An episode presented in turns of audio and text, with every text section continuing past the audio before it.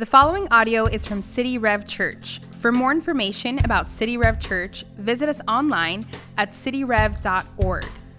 Well, um, I am a proud father of two little boys and uh, married to an amazing woman, Amy, who is 38 weeks pregnant. And literally at any moment, okay, yeah, you can clap for that, okay? I've got it handy. Uh, at any moment, I mean, she could call me, I'd, I'd go, you know. Uh, we're there, we're at that point. Uh, in the uh, process and experience. And uh, in some ways, the fact that this is our third child makes it easier and makes it harder at the same time in different ways. Uh, it makes it easier in that we kind of know what to expect, we have an, a sense of how things play out, but it's harder because we have all of this preparation to do for this new baby girl that's coming into our world. But meanwhile, we have these two precious boys that demand our attention all the time. So uh, the other day, we happened to have this four hour window where our kids were being taken care of. And we had four hours to do some preparation, to get the baby room set up, all that good stuff.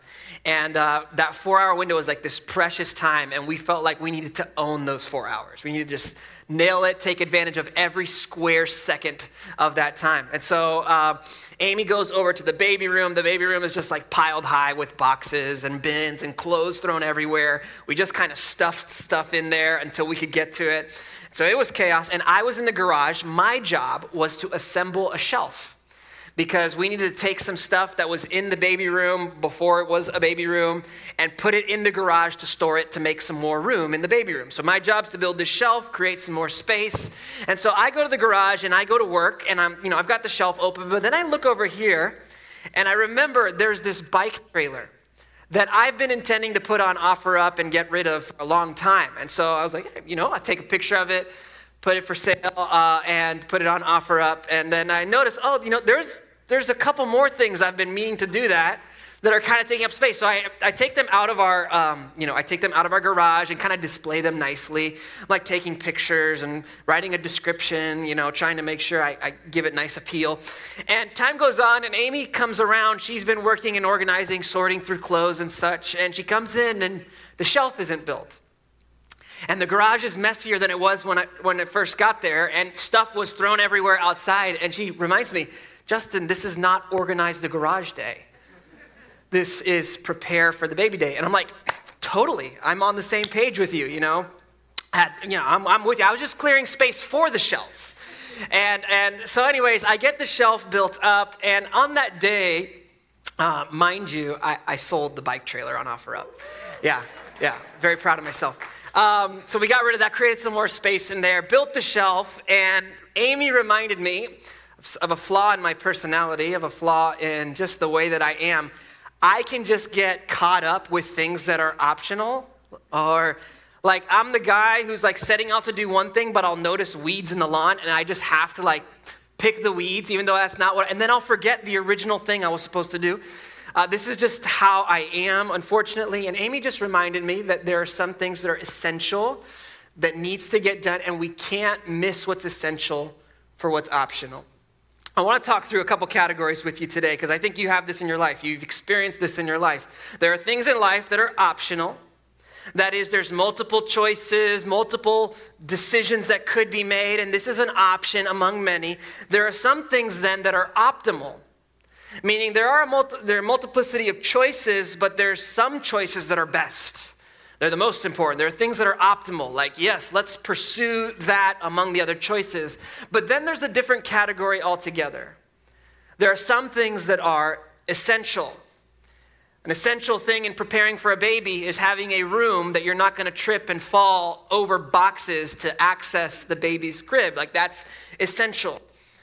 Something that's optional is organizing your garage and posting things on OfferUp. Something that's optimal might be making sure the decorations are all set and everything's good and looks pretty on the walls. That's opt- some of you guys are like, no, that's essential. Okay, you don't understand. That's essential. But in the grand scheme of things, there are some things that are essential, some things optimal, some things optional. Today we're looking at a part in Jude, a passage in Jude, where Jude is going to engage with this category of essential. And what he's going to do for us is he's going to remind us that life is hard and time is short, and therefore we must not neglect what's essential because we get caught up with what's optional. We cannot neglect what's essential because, with good intentions, we're focusing on what's optimal. There are some things that are so needed and necessary, we can't miss them. Jude is going to sound the alarm and raise our attention. Something that's essential if we're going to live a lives of purpose and meaning, a life that honors God and walks in the full nature of what God has for us there's something essential that Jude is going to draw to our attention. So, with that, look with me. Jude, verse 17 is where we're going to start. We'll read to verse 19. Here's what Jude says But you must remember, beloved, the predictions of the apostles of our Lord Jesus Christ. They said to you, In the last time there will be scoffers, following their own ungodly passions. It is these who cause divisions, worldly people devoid of the Spirit. Let me give you a little bit of a, background. If you're newer to uh, our, our church and just hopping into Jude, we've been studying and exploring this short little letter in the Bible for some time. Just to recap what this letter is all about, Jude is one of the leaders in the early church. And Jude has this authority and responsibility given to him by Jesus. He's the, actually the half brother of Jesus, which we explored in an earlier part of our teaching series. But Jude is given this responsibility and he has this influence and relationship with a specific church that he's writing to. And the reason for his writing is that within this church community, there has arisen this faction, there's arisen this group that's gaining influence among that congregation that is teaching a way of life that is out of step with the teachings of Jesus. It's this group of people that's claiming a certain amount of authority and setting an example for the other members of that community that's leading people astray. They're make, basically following their own passions and desires, justifying things spiritually, finding ways to justify their own desires and passions. And Jude is calling these people out. And he's warning those who do follow Jesus, the faithful among them, to be cautious and weary and realize that there are some in their midst who are not who they say they are. So Jude issues this letter of warning, and here we read on in verse 17, we read about how Jude calls their situation to attention and reminds them of something they once heard before. He says, I want you to remember the predictions of the apostles. Now, let's define our terms for a moment. The word apostle is a very Bible word, very churchy word. We don't use it very often unless we're talking about Bible things. So, the word apostle is describing an individual who has been directly commissioned by the resurrected Jesus to hold a specific authority in advancing God's kingdom in the early church. Uh, and so, this idea of an apostle, those who had this, spe- this special authority and a special revelation from Jesus, where they saw the resurrected Jesus, and Jesus commissioned them to be leaders of this new movement called the church. Here, Jude says, hey, the apostles, they had a specific prediction I want to recall to your minds. I want you to remember, beloved, they predicted that in the last times, scoffers would come. Now, scoffer here is used, this is one of those words used often in the New Testament and in the Old Testament as well. This idea of a scoffer is someone who on the outside looks like they talk the talk and looks like they are a person who maybe spiritually impresses you. Maybe they, they're charismatic or they have some measure of persuasiveness of speech. But a scoffer is someone who's all sizzle on the outside but no substance on the inside. They're fake. They're hypocrites. They're false teachers. They're those who lead people astray. And the apostles apparently predicted that in the last times, that certain men, certain individuals, certain teachers would rise up these scoffers. And what's interesting here is Jude gives us this time framework. He says, in the last times. Now, let's do a little bit of, of homework here. This is a phrase that's used often in the New Testament as well. The word last there comes in our English Bibles, comes from a Greek word that's the Greek word eschatos. It's the word that we get the idea of eschatology, which is the study of the end times from. Jude is saying in the last, in the eschatos, in the final times, the end times, The word for time there in Greek is the word chronos. That's where we get the word chronological from in that Greek word, so it's describing time. Jude says, In the last times, scoffers will come. Then notice what verse 19 does. Look back down at your Bible, at the text. He reminds them of the predictions of the apostles. And then he says, It is these who cause divisions, worldly people devoid of the Spirit. Here's what Jude is doing he reminds them of the predictions of the apostles that scoffers would come in the end times, in the last times. And then he says, now, these, those toxic individuals in your community that are gaining influence and prominence, that are leading people astray, he connects those individuals with the prediction of the apostles about the end times. Are you following me? He's connecting these, this prediction with what's happening in their present about 2,000 or so years ago. And he's saying this is something that we shouldn't be surprised by. This is something that the apostles told us would happen. And so Jude is connecting this. Now, immediately, uh, for those of us who are Jesus followers, and maybe if you're here and you're, you're newer to Christianity, maybe someone has invited you or sent you this message uh, and, and just shared this with you. For those of you who are new to Christianity, I just immediately, I just want to have a moment of levity here for a moment because this concept of end times, this idea, this area of theology, eschatology, sometimes uh, we refer to it as. Um, I feel like as a believer in Jesus, who's been following Jesus for some time, I feel like I'm qualified to just for a moment make fun of us Christians about this concept of end times. Because many of us, I mean, we have a complicated and dysfunctional relationship with the end times. I mean, for many of us, I mean, we many of us are fascinated by the end times. Like we have all sorts of maybe we spent a whole lot of time trying to study end times, like how is this all going to play out? And at the same time, we are completely perplexed by them. If you could put a relationship status to a Christian's relationship with the end times, often it's complicated. It's perplexing. Some of us, we've derived our whole understanding of end times based on a fictional book and movie series with the guy from Growing Pains, okay? And, and we formulated a whole entire view of things based, well, this is how it played out in the movie I saw, you know? And, and this is a, a confusing and perplexing topic for many Christians. And it's not just a confusing topic for Christians. I mean, essentially every tradition, every religious view has some picture or vision of what time looks like in the end, of where the world is all heading. Different religious traditions have a view of what the end will look like. They might give it a different name, have a different category for it, but different traditions have a view of the end times.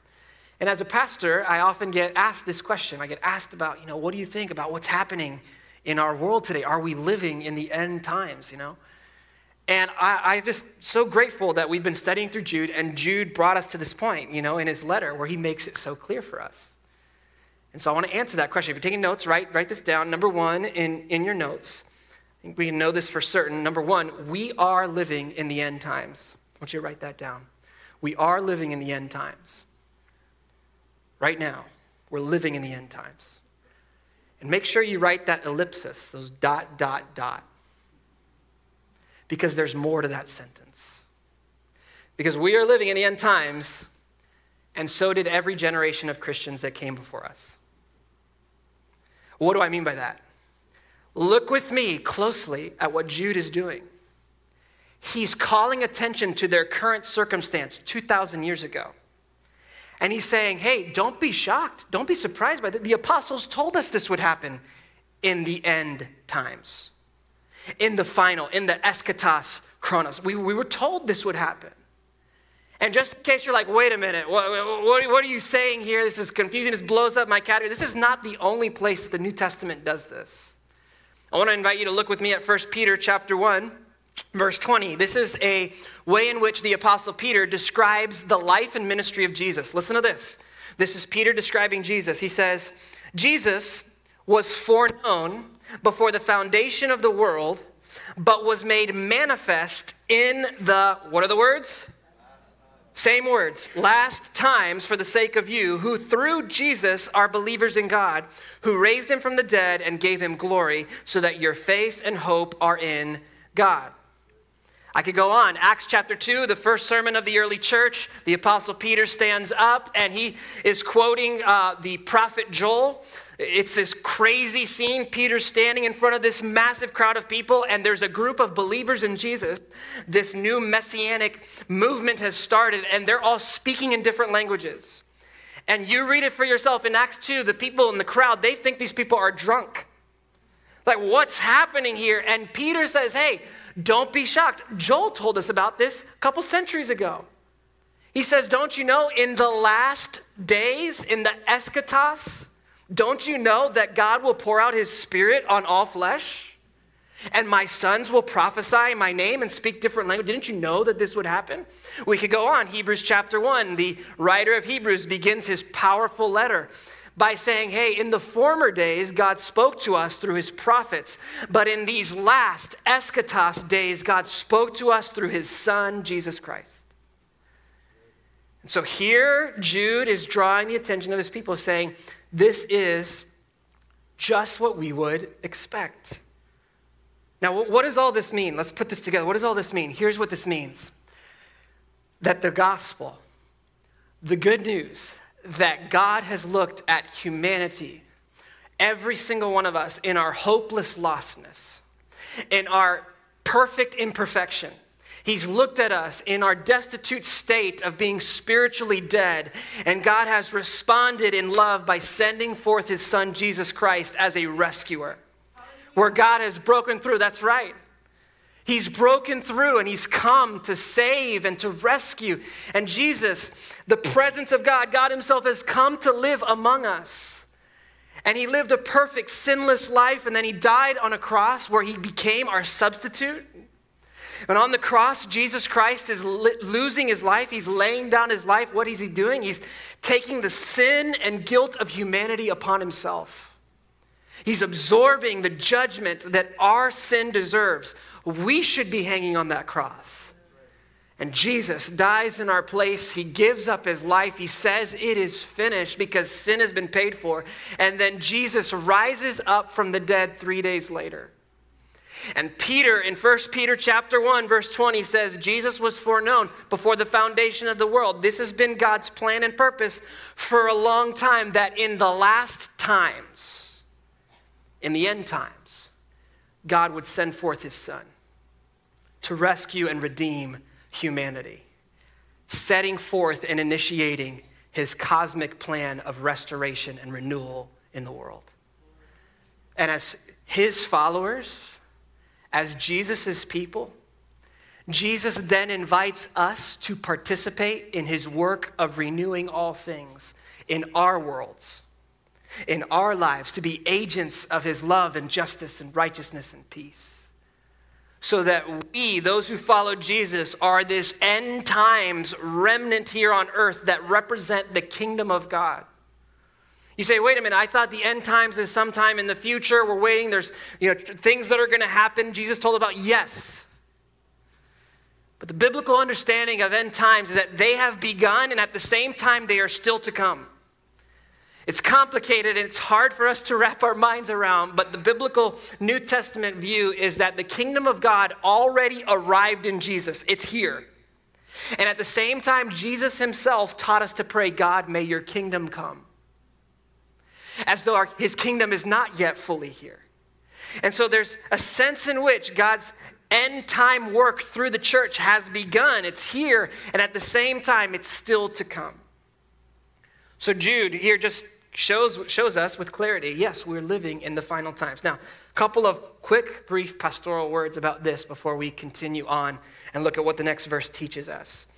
First, when it comes to this area of end times, I would just encourage you to be cautious and discerning about the sources and voices that you allow to shape your understanding of the end times. There's a lot of really poor theology. There's a lot of really, really deceptive uh, sources that claim a certain measure of authority and specificity, that claim to know specifics that nobody else knows, that found some secret hidden code in the Bible. Like, that's not the purpose of the scripture. How cruel of God to give us a book that has some secret code. That if you just knew the right numbers and if you put them together and you added them up and you did all this stuff, maybe one day somebody will find it and crack it and sell millions of copies of books that claim to have some special insight. No.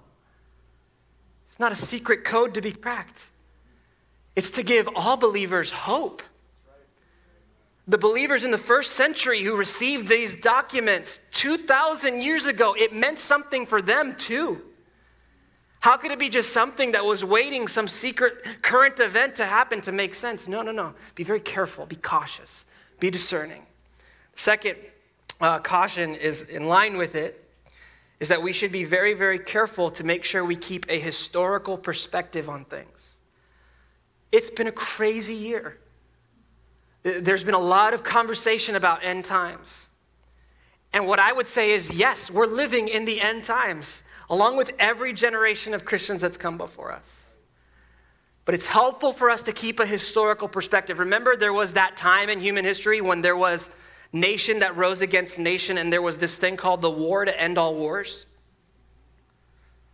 You remember that time in human history where then another war among nations broke out? So they had to rename that war to World War I, the First World War, because a second one broke out where millions of people across the globe lost their life. Like, there's been crazy seasons in human history before. And so it's important for us as believers to not freak out, to not get antsy and anxious and pessimistic, and realize we've called to be agents of love and justice and peace and mercy, to be a voice for God's presence right here in our crazy world. That's our, that's our calling. That's what he invites us into. And then just finally, just add this if your view of the end times is producing fear or pessimism or anxiety in you, it might be a cue that your sources might not be as reliable.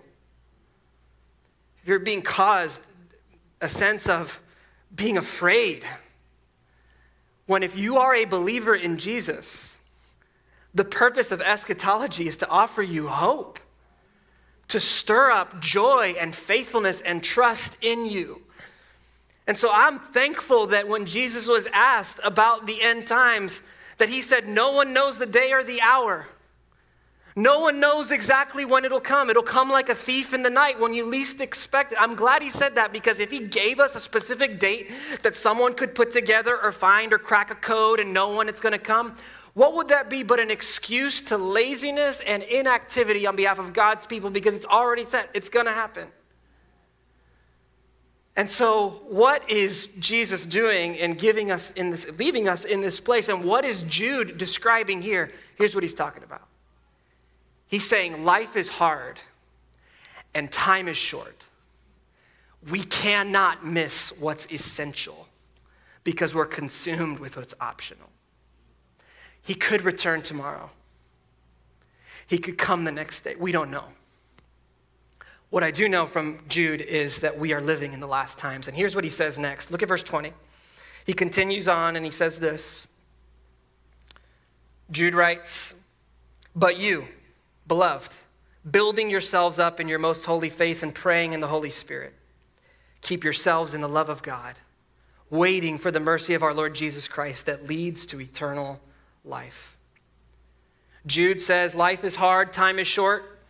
The apostles told us this would take place. We shouldn't be surprised. In the last times, there's going to be scoffers.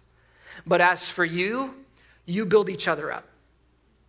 As for you, you stir up one another's faith. As for you, you, like interconnected stones that depend on one another, build each other up be in such connectedness with one another as he's writing to this community. Be so connected to each other that it's like these stones are laying on top of them, being supported by you, and you are being supported by other stones that are helping erect you and build you up, edify you into this building, this structure that's pleasing to God. It's temple imagery, temple language is being used here by Jude.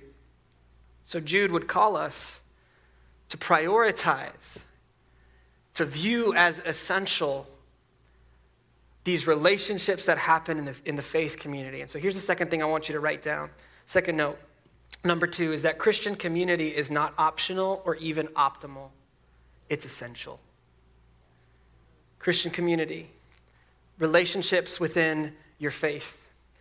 They're not optional, they're not optimal, they are essential. Why do I say that that's the case? Because there are some things in life that are optional. And here's God's purpose for your life God's purpose for your life is Christ likeness, that you become like Jesus. God is making you, if you're a Jesus follower, into someone who's more like Jesus and living like Jesus lived. And if that's God's purpose for you, then He's going to work to that end. And here's the thing about God God uses people to grow people. God has used people in my life to grow me. God has used people in your life to grow you. God, this is how God works. We know this is the case because when God showed up to grow people, He did it this way too. Jesus led through relationship. He built a network of people. He shared his life with his disciples and invested in them. Uh, Jesus didn't just teach to crowds, he sat with his friends around campfires. Community, it's something that's essential. It's not optional. It's not even optimal. It's something we absolutely need. And if we're going to remain faithful in the last times, when there are scoffers, when there are people who would take our eyes and try and pry them away from Jesus, if we're going to remain faithful to Him and experience all that God has for us, then we need to bump up and reprioritize connectedness with other believers in Jesus. We need that in our life. Another reason why it's essential is that we are all going to experience, at some point or another in our lives, we're going to experience moments of suffering moments of pain, those moments will come, and just about the only thing worse than suffering is suffering alone. Is suffering and there being no one to just talk to or cry on, no one to step in. One of the things that community does, that relationships within the body of Christ does, is it gives us strength when we're suffering. It's been amazing to watch over the years moments when people from our church, even moments in my own life, in my family's life, when someone has experienced something difficult, is walking through suffering, and to see the way in which the body of Jesus, the body of Christ, the church, shows up and lends strength to that person in their moment of weakness. There have been times in this past year, even where there's an individual at our church, and this individual is going through a, a, just a terribly awful time, and there, there was this season where there was an army of people from our church basically saying, We know you're weak right now, borrow strength from us. Borrow being on us. We need that. We all go through those moments in life. The other reason why it's essential, something we've talked about already, is life is confusing and life is hard. Something that the Bible teaches us all throughout the story of Scripture is that there is wisdom in a multitude of counselors. That community provides this network of people that we can draw wisdom from, that we can learn from, that when we're confused, we can go to and say, Here's what I've got going on. This could be with matters of even studying the Bible. Hey, I'm confused about this. There's something powerful about saying to someone, Hey, can you help me out? Can you help me understand what this is? of in your small group saying, Hey, can you help me? No, I, I, read this the other day. It was a little bit confusing. And then they could say, Well, hmm, this is what I've found that's helpful. Or, Wow, I never thought about that before. That's confusing. We should ask our leader. And we, in the context of our relationships, can, be receive, can receive counsel. Now, um, for those of us in the room who are DIY people, do it yourself people, where are you at in the room? Raise your hand, okay? You, if there's a problem, you fix it you're not calling someone, okay? That's insulting to think you would call someone to, to fix it, okay? You are going to fix it. You are going to figure it out. If there's a problem with your car, okay, mechanics, who needs them? I've got this, okay? You're that type of person. Now, there was an invention in human history that basically, you know, is the DIY person's best friend. I mean, it just makes DIY so much easier. Do it yourself so much easier. It's YouTube. Now anybody can become a DIY person. You don't need like skill. You just follow along. Like, hey, my filter in my Frigidaire 2014 model is broken in YouTube. Hey, there's 40,000 views. Oh, there's people just like me, okay?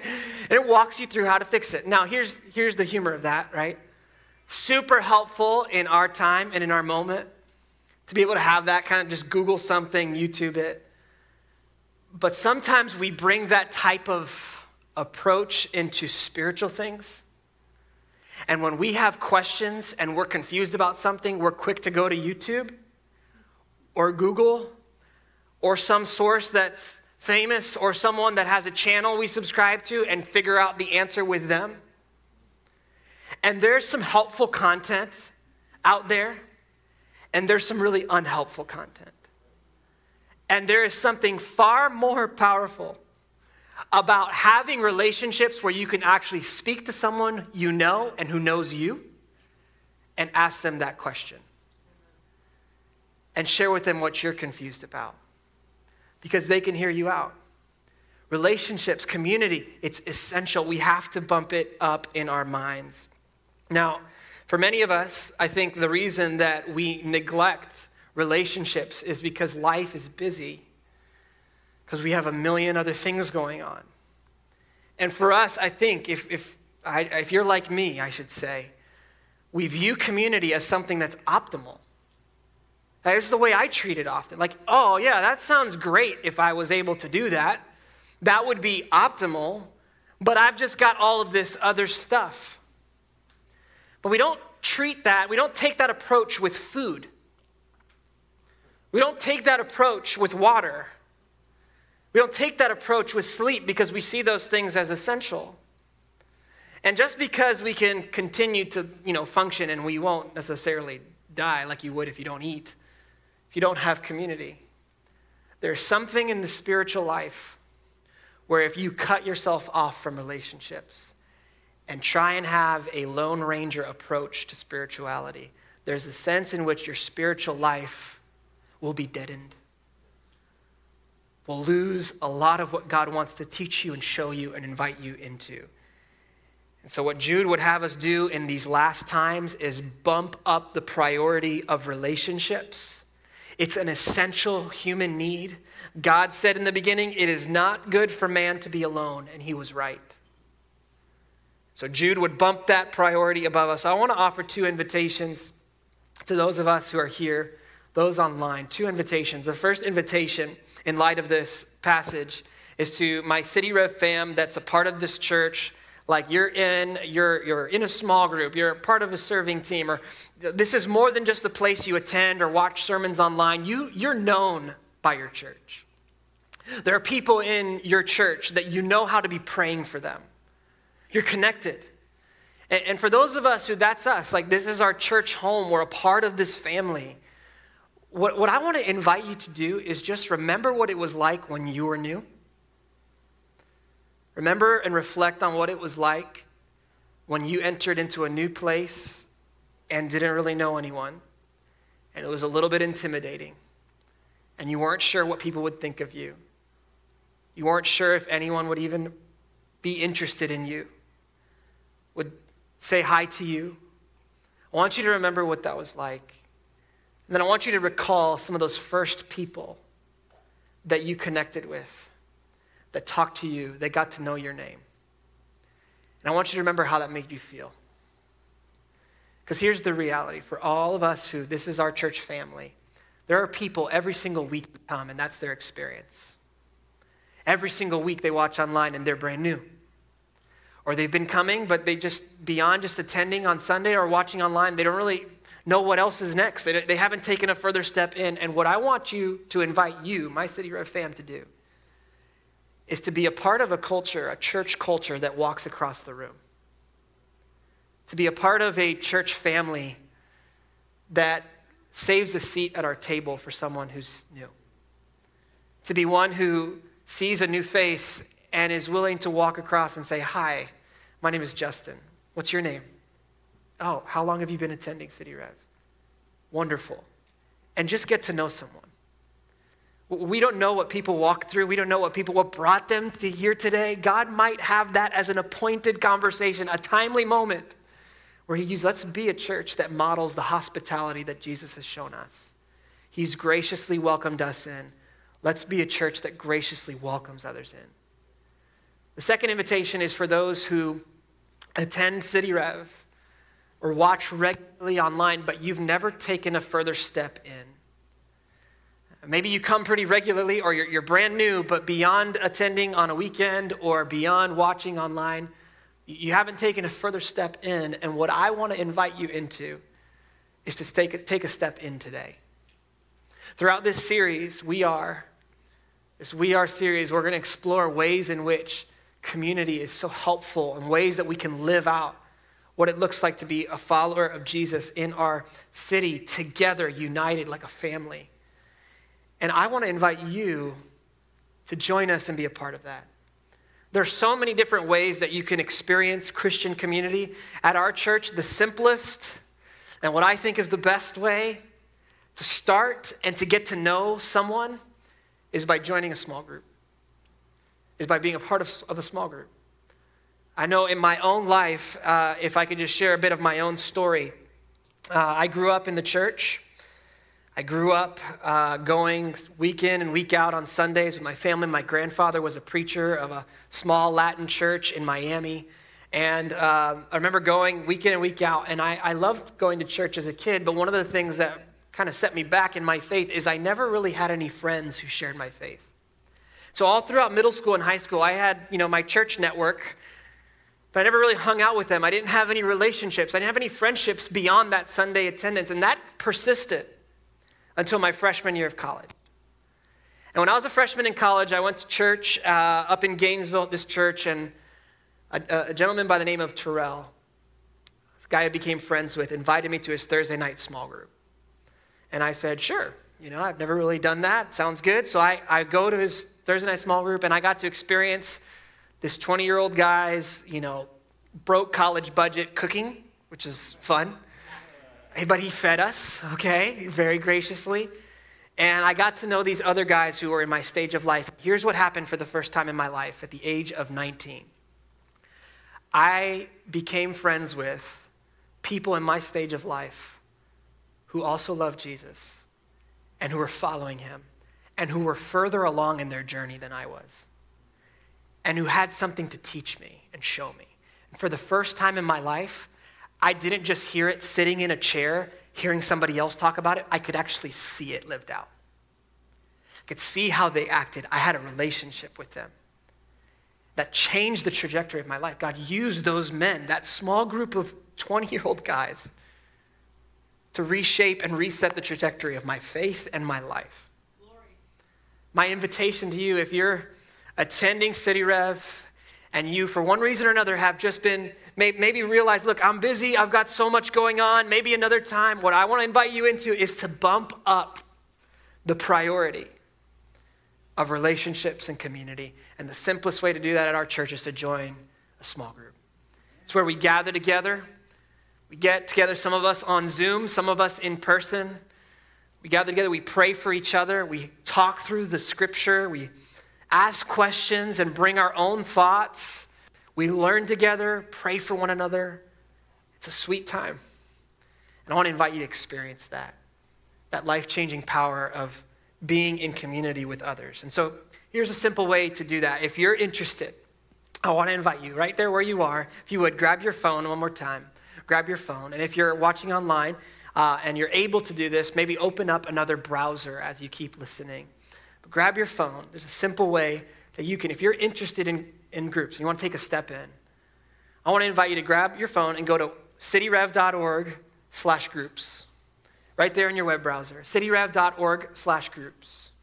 If you have the CityRev app, you can go to the ministries tab and you could scroll down to groups that way as well, whichever you prefer. cityrev.org slash groups.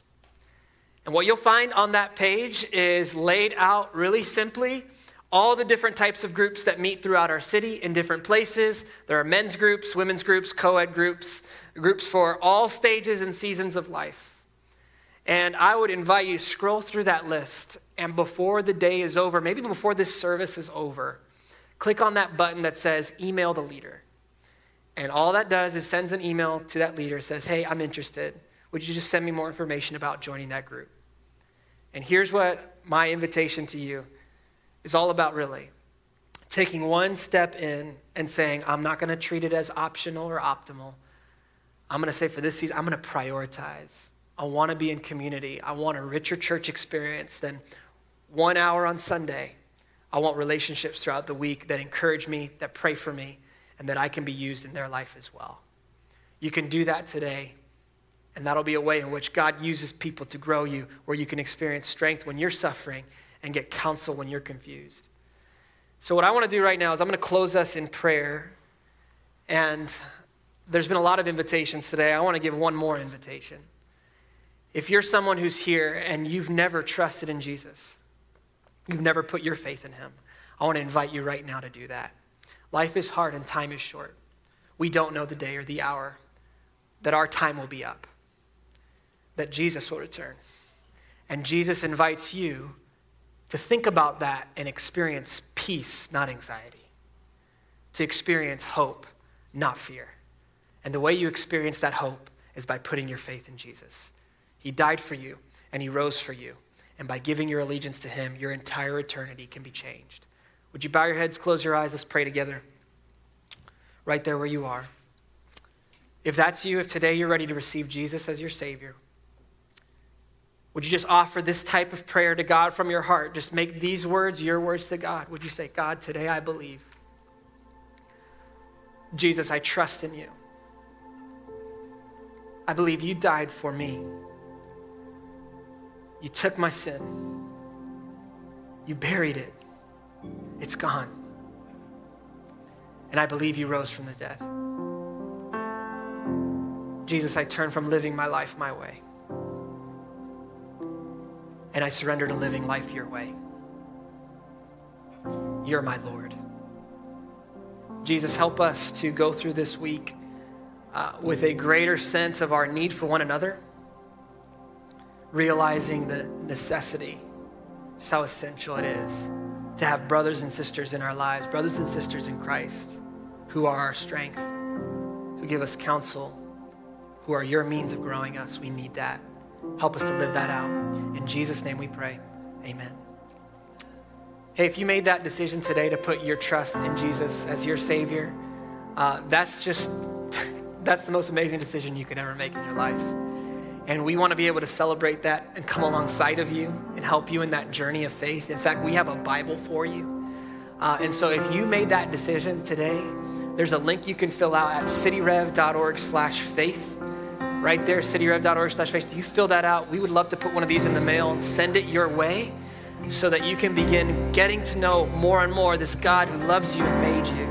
So you fill that out, you put your information down, we'll get this to you, we'll get you a Bible in your hands. Well, we're going to close now with a song, a time of worship. So I want to invite all of us to stand. Let's respond and worship to our King.